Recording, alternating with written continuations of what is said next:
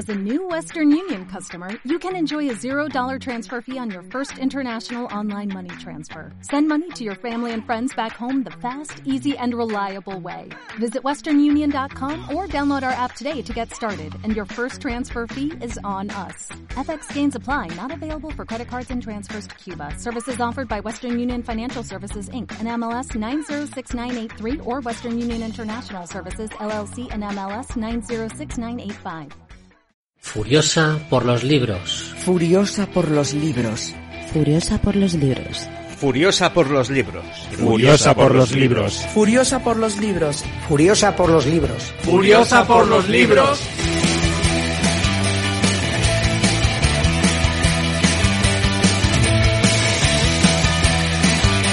Sed testigos. Sed testigos. Sed testigos. Sed testigos. Sed testigos. Sed testigos.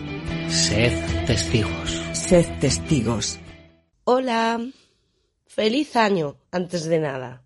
Vamos a inaugurar este 2022 con un pedazo de libro que traigo hoy, que es el libro de los libros, Odisea de Homero. Voy a destriparlo, ya aviso para que no haya dudas de que voy a ir punto por punto contando cada rapsodia, cada canto, ¿vale? Lo que pasa eh, en cada momento en, en el libro. Mm, primero, quiero decir cómo llegué a, a la Odisea yo.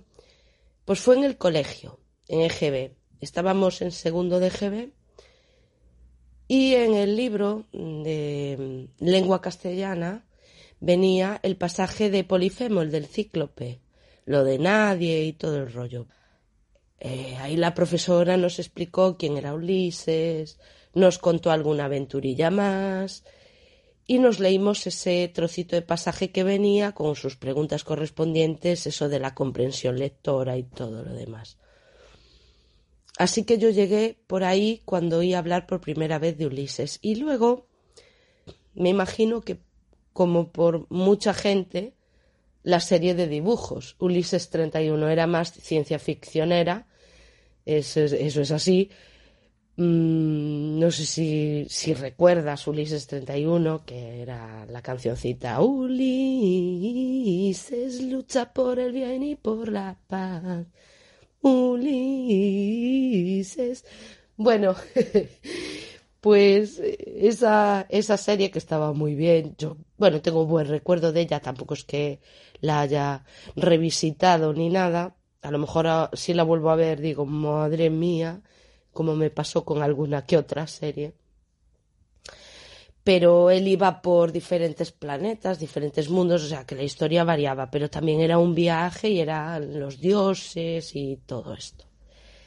Tengo que reconocer que nunca había leído la Odisea completa, así, entera, hasta el final. Nunca.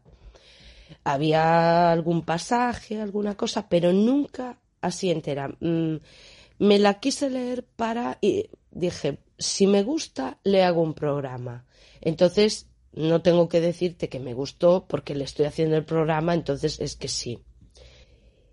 Es un libro mmm, complejo, muy repetitivo, muy, muy repetitivo. Supongo que porque está escrito en verso, no es una epopeya, un canto, y muchas cosas se reiteran como un estribillo todo el rato y venga y una y otra vez, Odiseo, hijo de Zeus, el más no sé qué de los hombres.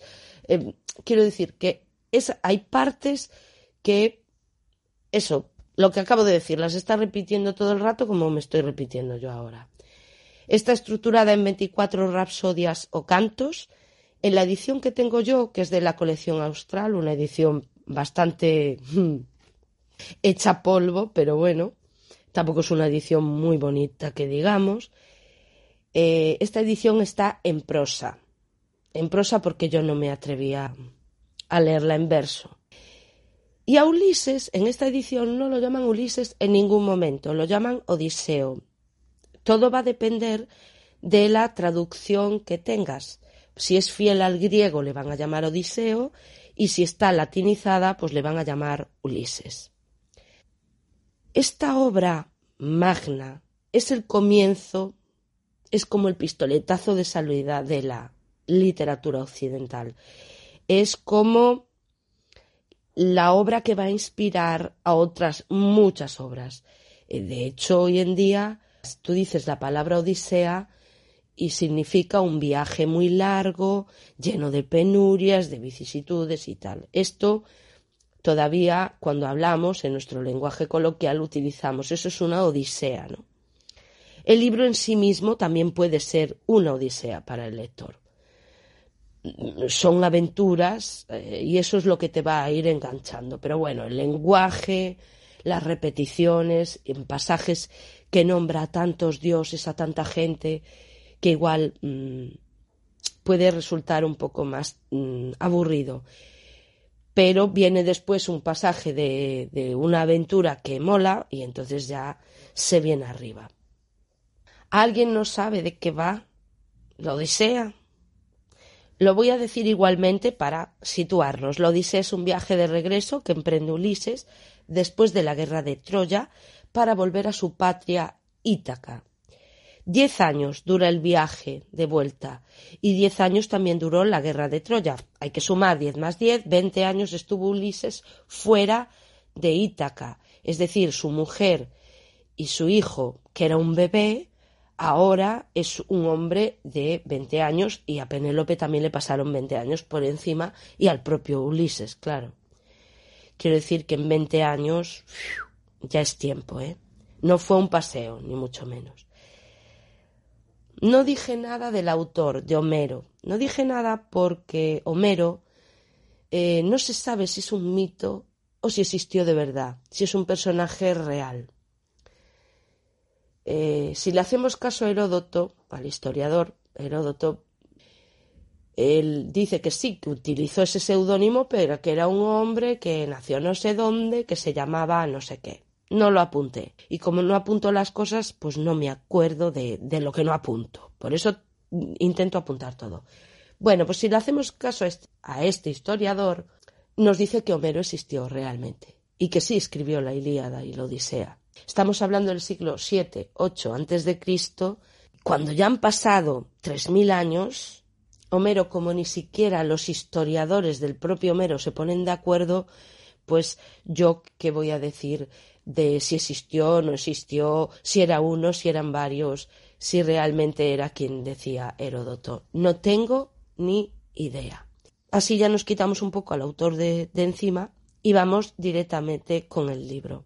La novela, digo novela porque está esta edición en prosa, pero bueno, el libro tiene muchos valores que todavía en nuestra sociedad se mantienen, son valores universales, entonces, claro que se mantienen. Por eso es un clásico, porque te habla de unos valores que todos vamos a reconocer. Por ejemplo, la nobleza, la fortaleza, la sabiduría, el honor, la hospitalidad, la prudencia, porque hay momentos que conviene ser prudente. Tiene muchísimos valores y muchos sacrificios también, muchas penurias, que va a pasar este héroe con el que mm, vas a empatizar en muchos momentos, aunque en momentos Ulises se pasa de frenada. Es nuestro héroe, es cierto, pero que él mismo se lance flores, ¿no? ¿no? No, me beso porque no llego y estas cosas, pues choca un poco. Chocan también otras cosas sobre el tratamiento de la mujer. Aquí a Penélope el hijo la calla varias veces y le dice tú vete a tejer que es lo tuyo y eso es como si una estaca eh, se te clava directamente en el estómago y te la están retorciendo, porque yo había veces que decía, Telémaco, qué bofetada tienes, Dios mío. Gracias a la Odisea conocemos esta época de este siglo VIII antes de Cristo, cómo era el pensamiento, muchas de las cosas que recoge aquí Homero nos hacen ver, pues eso, lo que acabo de decir, el politeísmo, por ejemplo, el viaje del héroe, tanto interior como exterior. Es un viaje de crecimiento, de aprendizaje. Es que es una historia muy buena, muy buena con esas aventuras. Me recordó un poco, voy a barrer así para aquí, para mi tierra, a un poeta que tenemos aquí, a Manuel Antonio, de Catro a Catro, que también es como un viaje por mar, justamente, pero esto es durante una jornada nada más. No está 20 años fuera Manuel Antonio. Es una jornada que es como su última jornada porque se está muriendo el poeta y hace este viaje como de a su propio yo, una despedida de sí mismo y este Ulises pues también hace ese viaje a conocerse él a sí mismo. Eh, mm, muy bonito todo, muy bonito. Manuel Antonio no hay quien lo entienda, pero, pero desde luego eh, son poemas muy buenos.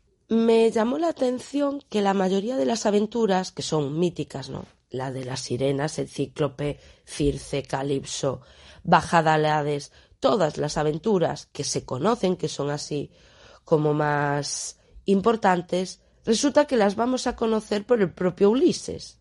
Cuando llega al país de los feacios, se lo cuenta allí al rey, a su mujer y, bueno, a los que están en la corte.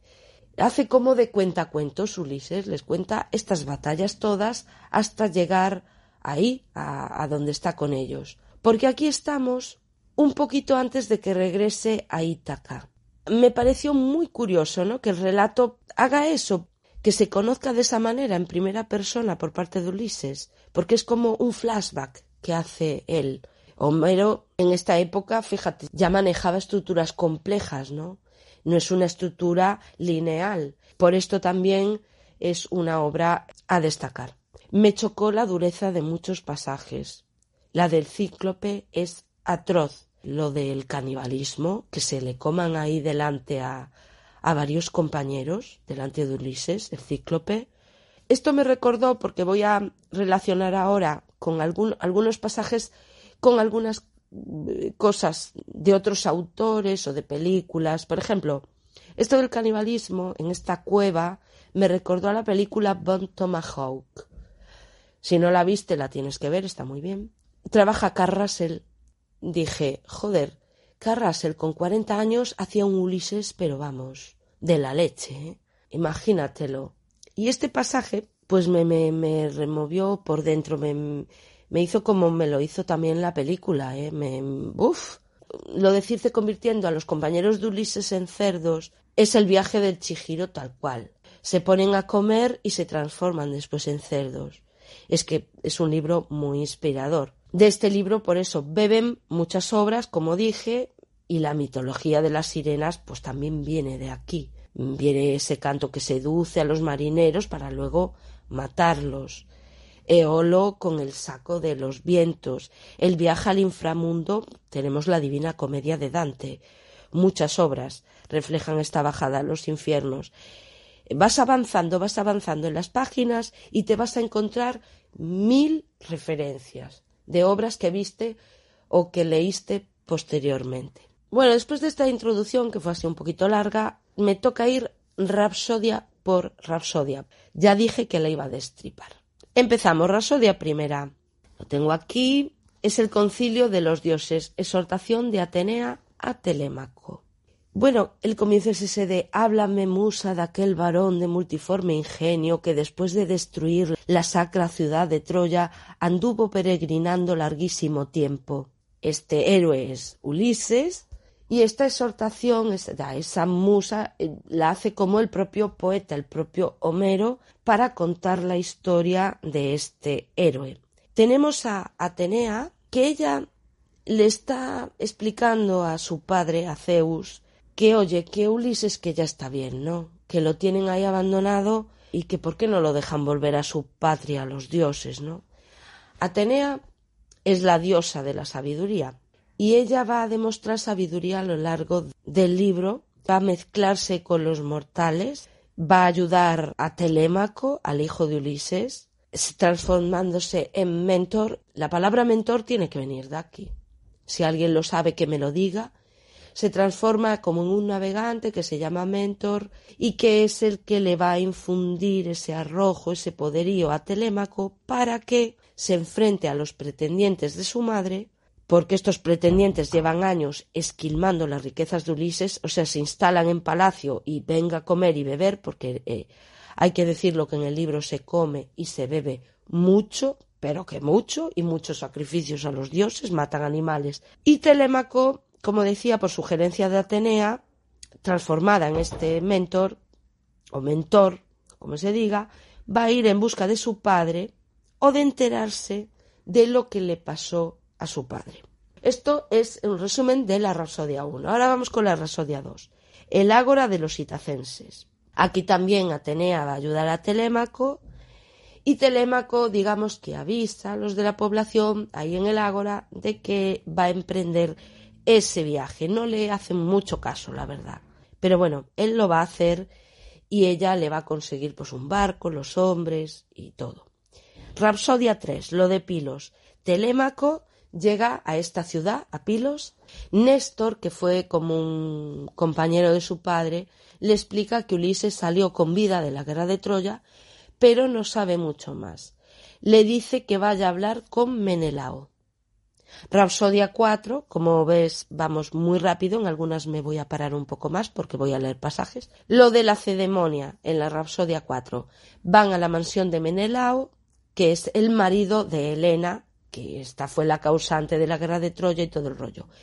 Y aquí Menelao le va a contar un poco su propia vuelta y le va a decir también lo que sabe de Ulises, lo último que sabe de él. Lo que oyó decir que era que estaba retenido en una isla con la ninfa Calipso. Al mismo tiempo, los pretendientes se enteran de que Telémaco finalmente sí que hizo ese viaje para buscar a su padre, y estos pretendientes dicen le vamos a hacer una emboscada cuando vuelva el chaval y lo vamos a matar. Porque este no va a traer noticias del padre y si las trae lo matamos antes de que nadie sepa nada. Penélope también se entera y está angustiada porque no sabía que Telémaco se había ido. Rapsodia 5. La balsa de Odiseo. Es la visita de Hermes a Calipso para que deje marchar a Ulises. Órdenes de Zeus. Ella no se lo va a tomar bien. Voy a leer esto que dice Calipso. A ver, Calipso, hija mía. Sois, oh dioses, malignos y celosos como nadie, pues sentís envidia de las diosas que no se recatan en dormir con el hombre a quien han tomado por esposo. Oficialmente, Calipso, hija mía, no lo tomaste por esposo. Pero prácticamente si lleva él siete años ahí contigo, pues puedes llamarle esposo y lo que quieras. Tiene que apechugar y dejarlo marchar. Que vamos a ver, siete años que estuvo Ulises ahí frungiendo con Calipso sin acordarse mucho de su patria, vamos, eh, ni de la mujer ni del hijo. De todo se aburre uno, mira, hasta de una diosa. Así que como las órdenes vienen de arriba, él fabrica la balsa, como ella le indica, y se marcha. Después de diecisiete días en mar abierto, llega por fin a tierra. El arraso día seis llega Odiseo al país de los Feacios y Nausica, que es hija del rey Alcino, que es el, rey feacio este, descubre a Ulises y lo va a llevar a palacio. En la Rasodea 7, la entrada de Odiseo en el palacio de Alcino y lo acoge bien. A ver, voy a leer. Oíd, caudillos y príncipes de los feacios, y os diré lo que en mi pecho mi corazón me dicta. Ahora que habéis cenado, idos a acostar a vuestras camas. Mañana, así como rompa el día, llamaremos a un número mayor de ancianos, Trataremos al forastero como a huésped en el palacio, ofreceremos a las deidades hermosos sacrificios, y hablaremos de su acompañamiento para que pueda, sin fatigas ni molestias, y acompañándole nosotros, llegar rápida y alegremente a su patria tierra. Porque él le, le pidió ayuda a Antino para volver a, a Ítaca. Le pregunta, de, el ojo de que versendo, ¿no? algo así, muy a la gallega. Vamos a ver qué le dice.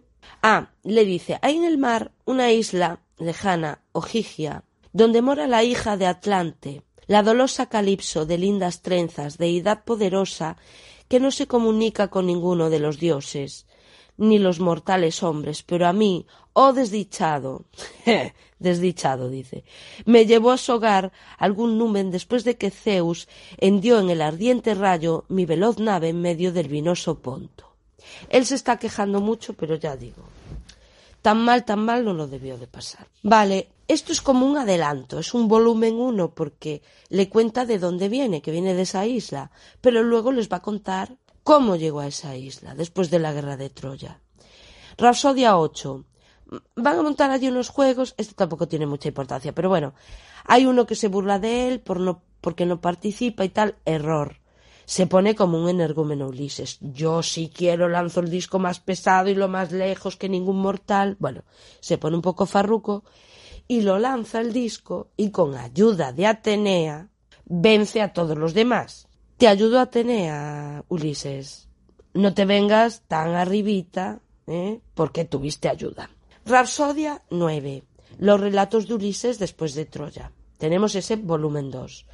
La primera parada fue la cueva de Polifemo, el cíclope, que los encierra, se come allí delante a los amigos en una sentada y Ulises trama la huida. Él es muy listo, la verdad, tiene ingenio y le dice que se llama nadie. Cuando el cíclope le pregunta quién es, dice soy nadie, porque este nadie le va a venir muy bien cuando Ulises le hinque una vara en el ojo, una vara que él chamusca ahí en la hoguera, el otro mientras duerme, y coge él, con ayuda de los compañeros, le clava ese palo en el ojo y lo deja ciego.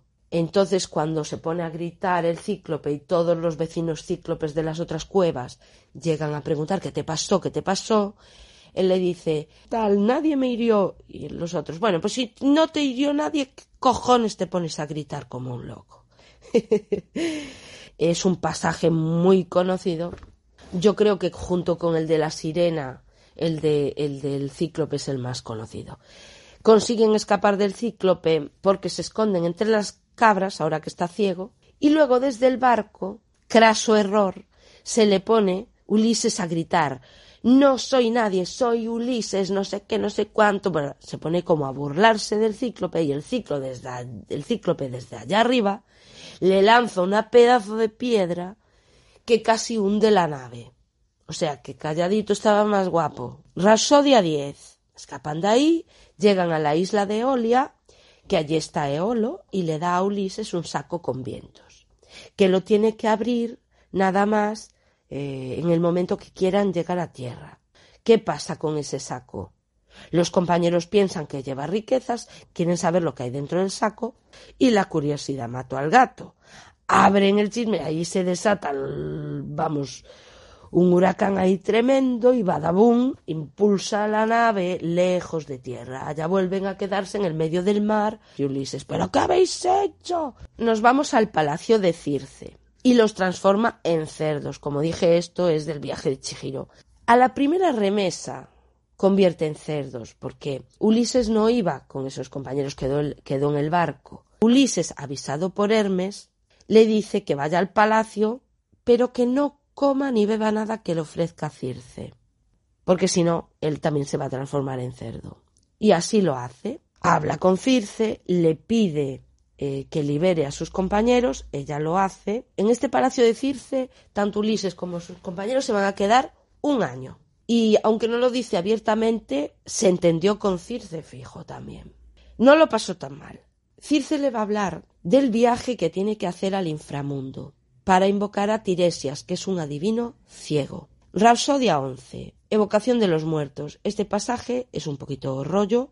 Se le aparecen como muchísimos ahí ya dices, bueno, ya está bien, ¿eh? Pero vamos con Tiresias. Lo que le dice Tiresias, que supongo que es lo que, lo que voy a leer. Buscas la dulce vuelta, preclaró Ulises, y un dios te lo hará difícil, pues no creo que le pase inadvertido al que sacude la tierra, quien te guarda rencor en su corazón porque se irritó cuando le cegaste el hijo. Este dios que clama venganza, que era el padre de este cíclope Polifemo va a ser Poseidón. Poseidón es el que le está jodiendo la vida a Ulises. Rasodia 12. Vuelven con Circe a buscar el cadáver de un amigo. Circe le habla de las sirenas. Bueno, le habla ahí de todo el viaje que va a tener que hacer. Le cuenta todo, le hace un spoiler total de todo lo que va a pasar Ulises con sus compañeros. Lo de y Caribdis, que vaya dos el catarro y la tos, vamos. Son dos monstruos ahí, dos seres monstruosos que se tragan como a marinos, que es que una succiona a la otra escupe, una, hacen una cosa muy rara. Como tienen que pasar porque están una enfrente a otra, tienen que pasar justo por el medio, pues tienen que tener mucho cuidado. Pero los compañeros de Ulises que siempre le hacen alguna cosa que no tienen que hacer, matan unas vacas cuando él estaba avisadísimo de que no podían pasar por estas tierras y matar a ningún animal. Entonces los van a castigar los dioses y les destrozan el barco. El único que se salva es Ulises, porque él queda varado sobre un mástil y ahí llega a la isla moribundo el pobre y lo recoge Calipso. Y volvemos otra vez con los feacios. Quiero decir que hay este flashback ahí en el medio de la obra eh, que es como muy, muy innovador.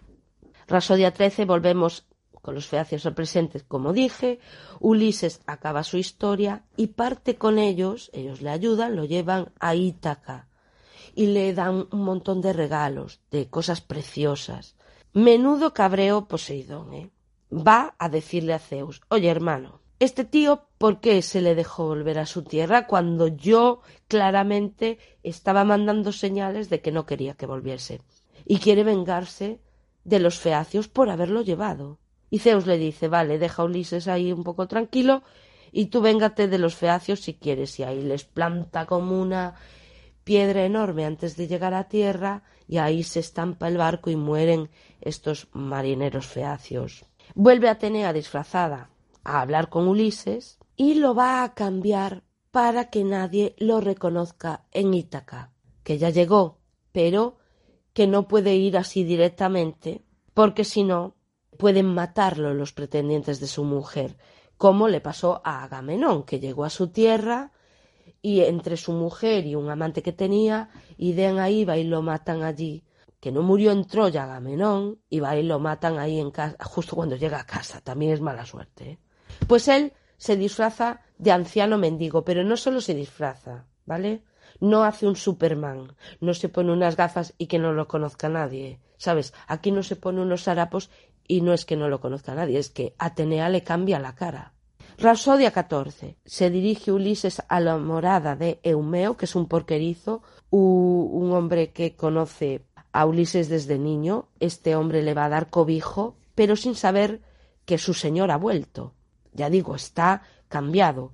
Y le cuenta cómo está la cosa política, que la cosa política no pinta nada bien. Además, le va a narrar Eumeo su propia vida que no le interesa a nadie Eumeo, pero bueno, aquí se narra la vida de Eumeo. Rasodia 15. Llega Telémaco a Ítaca porque recordemos que sale del palacio de Menelao y Atenea le advierte que los pretendientes quieren emboscarlo. Es que hay que ir enlazando las partes porque son cosas paralelas que van sucediendo. Entonces él va a desembarcar antes, como lo dejan como en una playita, y, y los otros siguen y él así queda a salvo y va, fíjate tú, a casa de Humeo, el porquerizo, o sea, donde está Ulises disfrazado. Rasodia 16. Telémaco le cuenta todos sus pesares, lo de los pretendientes, y entonces, de repente Ulises pues se va a descubrir. No puede aguantar más y ya le dice definitivamente a su hijo, hijo mío, yo soy tu padre, ¿no? Como, como Star Wars, Rasodia 17. Vuelve Telémaco a palacio con su madre. Y vaya alegrón se lleva a Penélope, porque si no también era perder al hijo aparte del marido. No le cuenta Telémaco que su padre ha vuelto. Su padre también va a ir al palacio como mendigo y lo reconoce, fíjate quién lo va a reconocer. Va a haber alguien que aunque él está transfigurado, lo conoce. ¿Y quién es? Su perro Argos, que pobre perro que lo reconoce y se muere. El perro ya estaba mayor. Pobrecito, pero bueno, vio por última vez a su amo y se alegró de verlo. Los perros aquí demuestran que son muy listos. Allí, Palacio, algún pretendiente desprecia a este mendigo. No como que como te atreves a venir aquí y tal, y menuda jeta la de los pretendientes, porque están comiendo y bebiendo por la carita. Penélope sabe que este mendigo trae noticias de su marido y se queda para hablar con él. No me acuerdo bien cómo Penélope se enteraba, es que son muchas cosas. Creo que se lo decía Eumeo. Rasodia 18. Hay un altercado entre Ulises Mendigo e Iro y llegan a las manos, porque Iro se pone un poco chulo y pa chulo pues ya se sabe. Y en esta parte están todos muy nerviosos, va a haber muchas discusiones ahí. Está Telémaco intentando apaciguar a todo el mundo, pero los pretendientes se ponen un poco impertinentes. Rapsodia 19. Ulises con Telémaco trazan el plan de cómo matar a estos pretendientes, cómo se van a deshacer de ellos. Y después llega la esperada charla que tiene Ulises con Penélope, porque Ulises quiere saber cómo respira su mujer. Quiero decir, si todavía lo quiere, si sí le dicen que ella que estaba muy apenada, pero él lo quiere ver con sus propios ojos. Que estuvo por el mundo adelante, dale que te pegó con otras tías. Y ella ahí, esperando como una mártir, haciendo y deshaciendo esa mortaja para su marido difunto, supuestamente difunto, que a los tres años los pretendientes se lo descubrieron, el petate. Que no lo conté esto. Es que no sé en qué rasodia era, si fue en la uno o en la dos. Pero ya es al principio.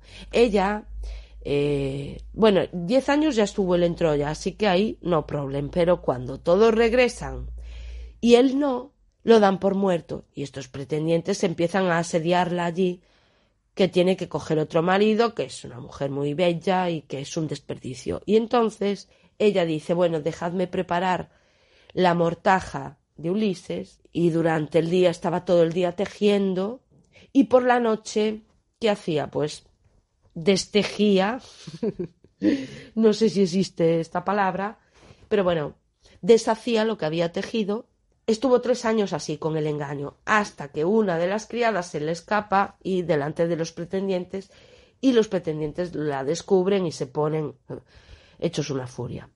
Charla con ella, charla con ella, pero no le dice quién es. Todavía no se lo dice. Ella sigue pensando que él es un mendigo, bueno, un soldado muy bueno, pero que luego cayó en desgracia, que él incluso estuvo en la guerra de Troya mano a mano con Ulises, que lo conoció y tal, y ella, bueno, venga a llorar y venga a llorar. Lloran mucho, todos los personajes, ¿eh? Ulises llora, Telémaco llora seguido, eh, Penélope ya ni te cuento, todos lloran menos los dioses, el resto. Le cuenta un montón de mentiras, ¿eh? porque esto, es así, pero en el fondo, en el fondo le va a decir una verdad, le dice que Ulises está cerca, pero ella no lo cree. Rapsodia 20. Ulises flaquea un poco, ya está Atenea para infundirle valor, porque claro, el plan de cargarse a los pretendientes es un plan arriesgado. Rapsodia 21. La prueba del arco. No viene a nada esto, pero está muy chula.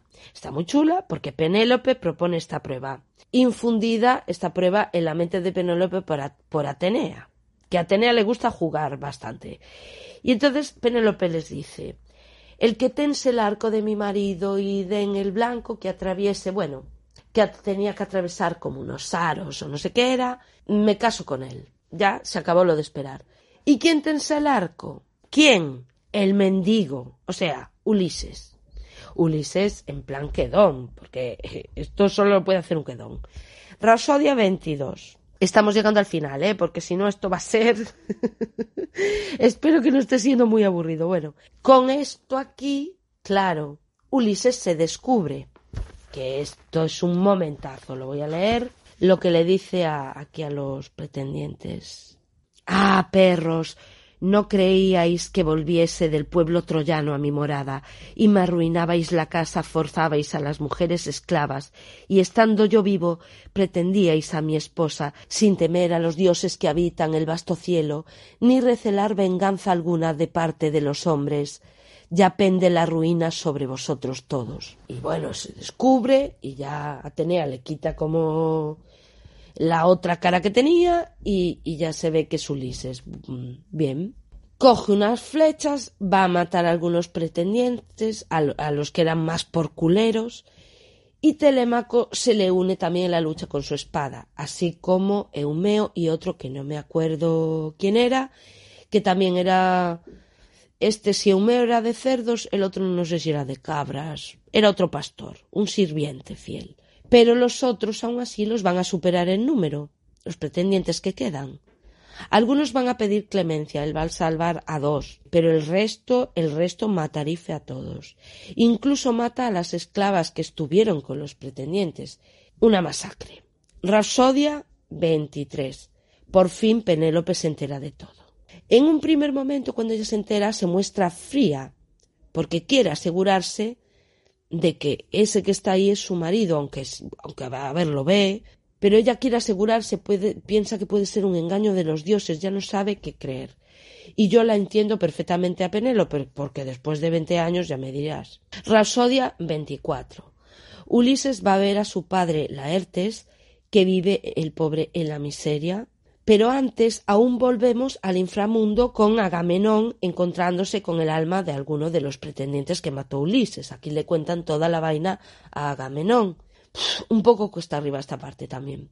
El encuentro con Laertes, eso sí, es muy emotivo. Es muy emotivo, lloran los dos ahí como dos magdalenas. Y también tenemos la revancha que quieren tomar los familiares de los fallecidos. Pero Atenea invoca a Zeus para que no ocurra esta desgracia y ella va a contener tanto a los itacenses como a Ulises principalmente, porque Ulises estaba dispuesto a enfrentarse ahora que había vuelto. Ya ves tú que, que recuperan Penélope y a su hijo, pues esto sería aquí una matanza. Y entonces dice Atenea que ya es el final del final. La Hertíada del linaje de Zeus, Odiseo fecundo en Ardides, tente y haz que termine esta lucha, este combate igualmente funesto para todos, no sea que el largovidente Zeus Cronida se enoje contigo. Se cumple la orden y se marchan todos felices. Y fin. Madre mía, ¿eh? Vaya resumen, ¿eh? Joder. Yo creo que más o menos lo conté todo. más o menos. Es una obra muy rimbombante, ¿no? Las partes que leí ya se nota, muy teatrera, muy... eh, el texto es muy bonito, eso sí. Es una gran obra que todo el mundo pienso que debería de leer eh, al menos una vez. Yo no lo había hecho y me metí esta panzada y me la leí toda junta y, y me encantó.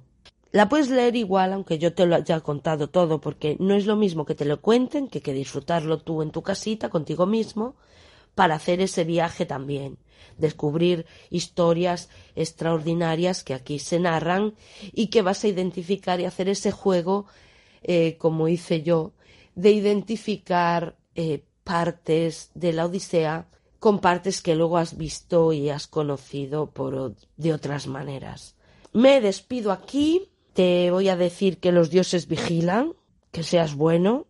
Hasta la próxima. Furiosa por los libros. Furiosa por los libros.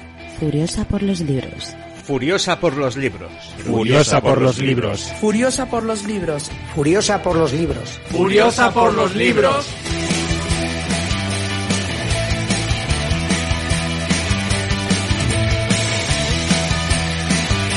Sed testigos. Sed testigos. Sed testigos. Sed testigos. Sed testigos. Sed testigos. Sed testigos. Sed testigos.